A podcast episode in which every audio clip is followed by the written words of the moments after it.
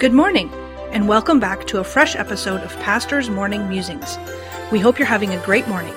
This morning, Pastor Jeff will share with us another great thought from the Word of God. Pastor Jeff, where will we be musing this morning? Good morning. Today we'll be in the book of Romans, chapter number 8, beginning in verse number 1.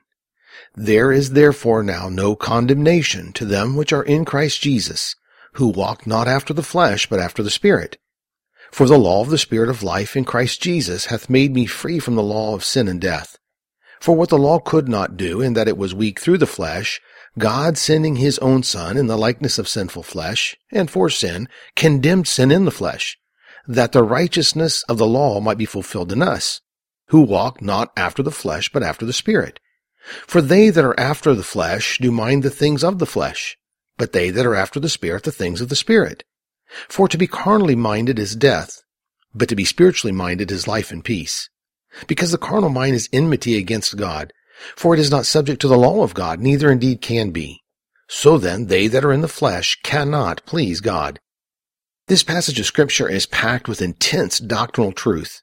There is also an incredible amount of encouragement to the believer here, as well as some great precious promises from God.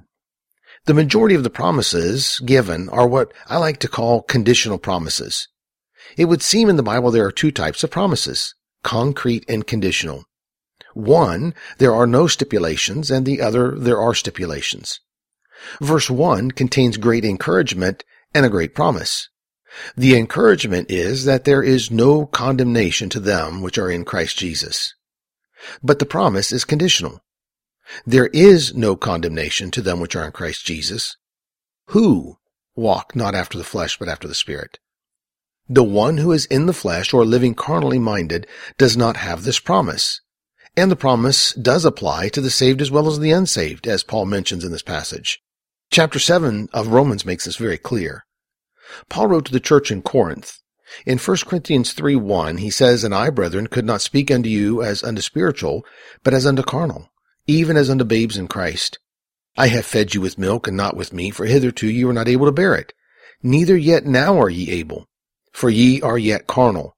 For whereas there is among you envying and strife and divisions, are ye not carnal and walk as men? When they should have been walking in the Spirit, they were walking in the flesh, and were thus acting like carnal men, or the natural man, and thus did not know the things of God.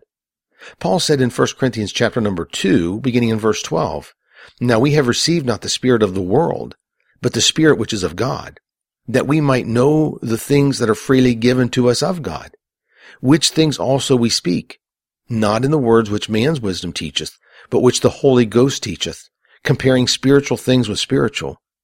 But the natural man receiveth not the things of the Spirit of God, for they are foolishness unto him, neither can he know them because they are spiritually discerned. As I was musing on these thoughts today, I formed a statement in my mind that I want to give to you this morning.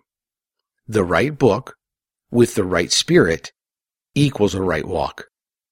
If we are going to have a right walk that brings the great and precious promises of God, we must start with the right book coupled with the right spirit.